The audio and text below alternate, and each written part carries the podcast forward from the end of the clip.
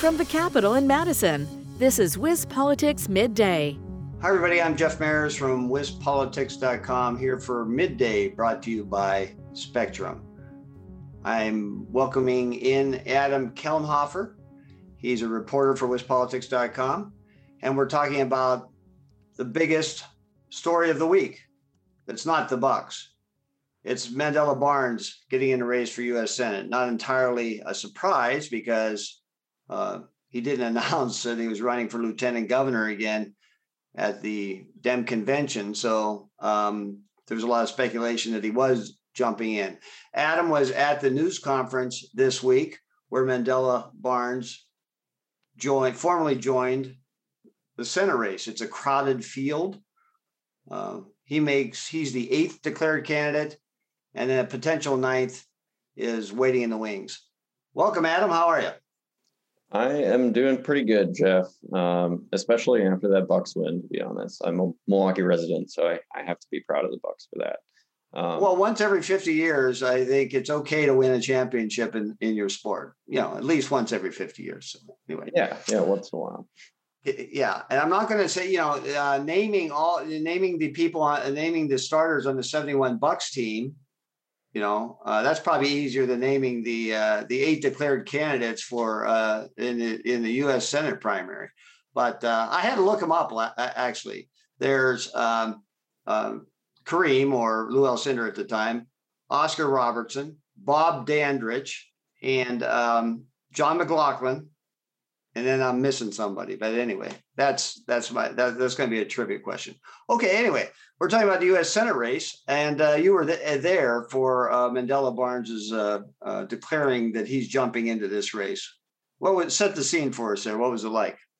Yeah, Jeff. So it was in, at uh, Sherman Phoenix in Milwaukee. That's on Milwaukee's north side.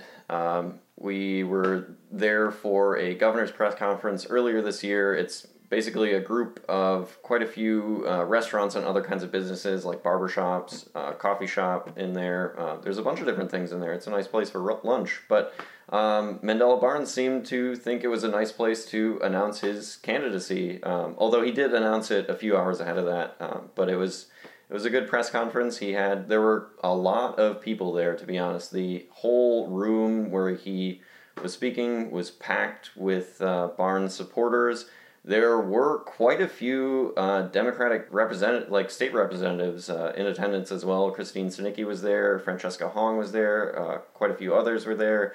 I'm not going to name them all. There's a lot of names to list in this episode.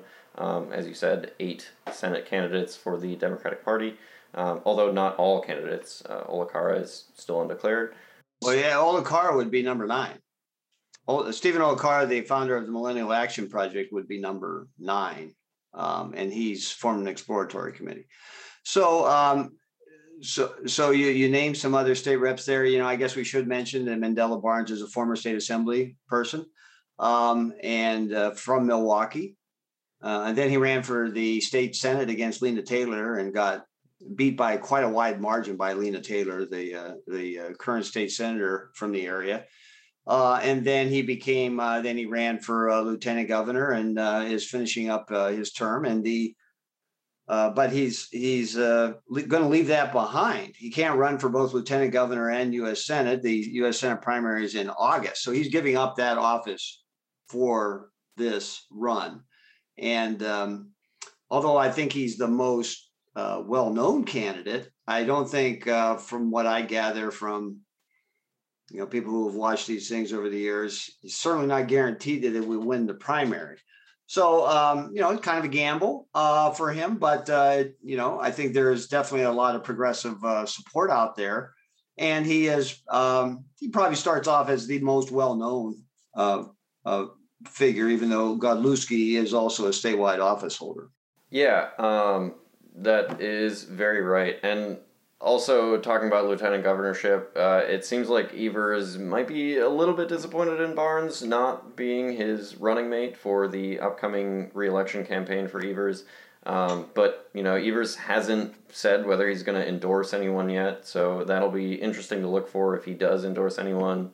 Um, I don't think they're good. No, there's not going to be any endorsements. This, you know, I mean, the governor isn't going to endorse anyone. Uh, I'd be shocked. And the Dem Party, they're wrestling with this now. They'd rather not have a combative primary that is in August, you know, only three months before uh, a big election, um, probably against Ron Johnson. So, you know, uh, it, it is tricky. I mean, I think there's debate at the national level about whether uh, the, the National Senatorial Committee might pick a candidate.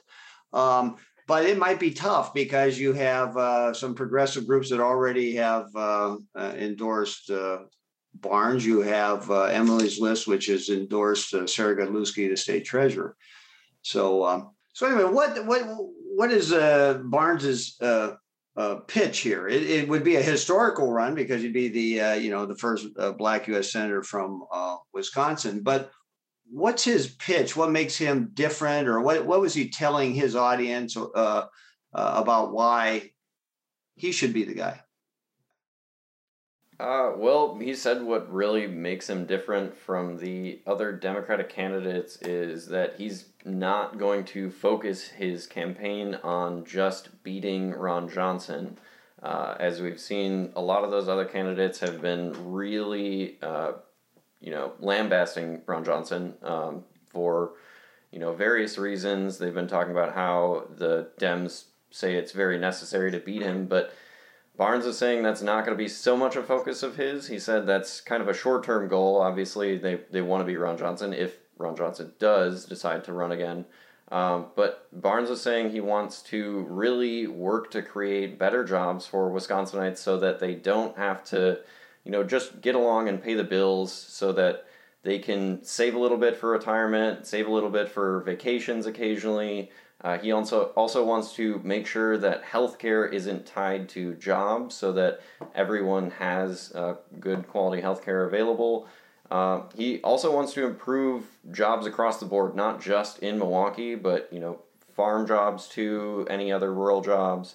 Um, and he also said he wants to keep fighting for racial equity uh, and to curb gun violence in Wisconsin and specifically Milwaukee. He said that's been a big problem and he wants to make sure that his former neighbors in the 53206 zip code in Milwaukee feel safer than they do they have uh, over the past year or so.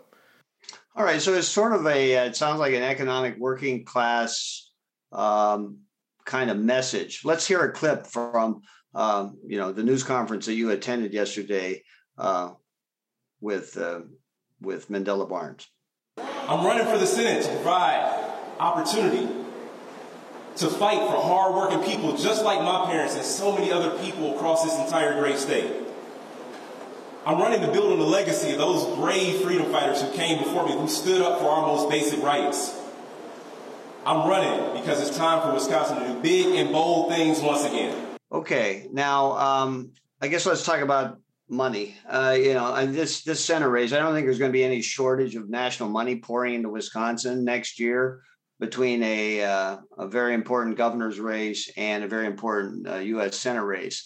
Um, I think though that the primary candidates uh, will have to raise um, money um, you know they'll get money from some of their um, endorsing groups but they're going to have to go out there and show that they can uh, raise money on their own. So uh, who's the leader in the clubhouse so far in terms of money raising in the uh, democratic field?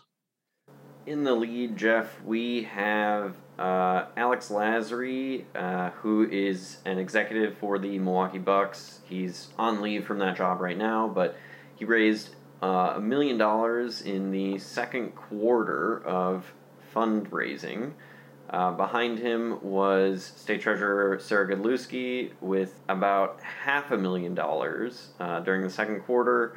And then in third place, we had Tom Nelson. His campaign took home almost a quarter million dollars, $240,000. So those are the top three. Uh, fundraisers in this race. But as you said, uh, after the primary, you know, they'll have a shot at probably a bigger, you know, fundraising pot.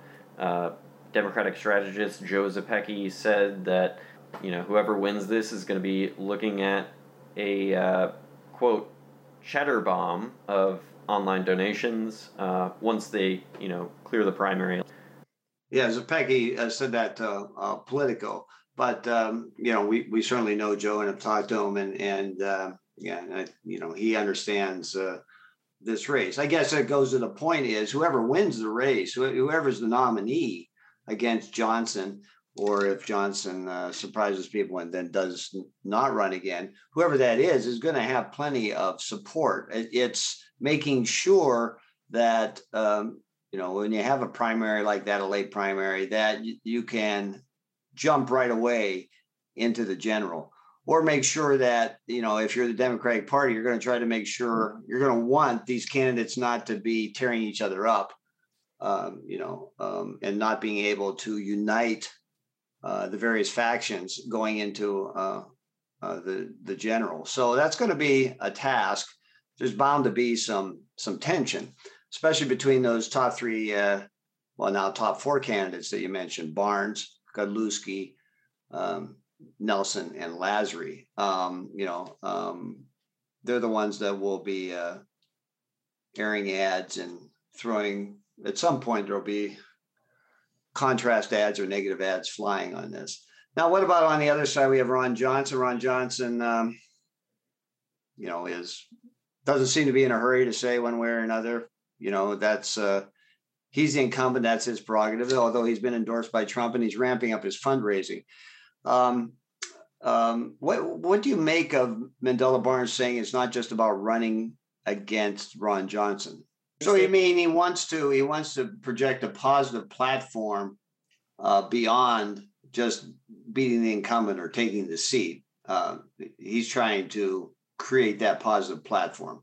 Not that the other candidates aren't aren't, uh, but he said this specifically uh, this week.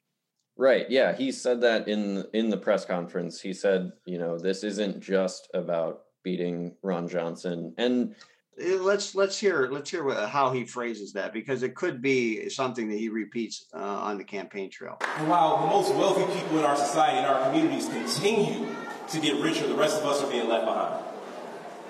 And there are far too many elected officials who are focused solely on winning the next partisan showdown, the next political battle, rather than delivering for the people who elected them in the first place another thing we should bring up, I think, is is this field. You know, you have when you have a crowded field like this. This is sort of uh, somewhat reminiscent of the 2018 Democratic primary for governor that Evers won.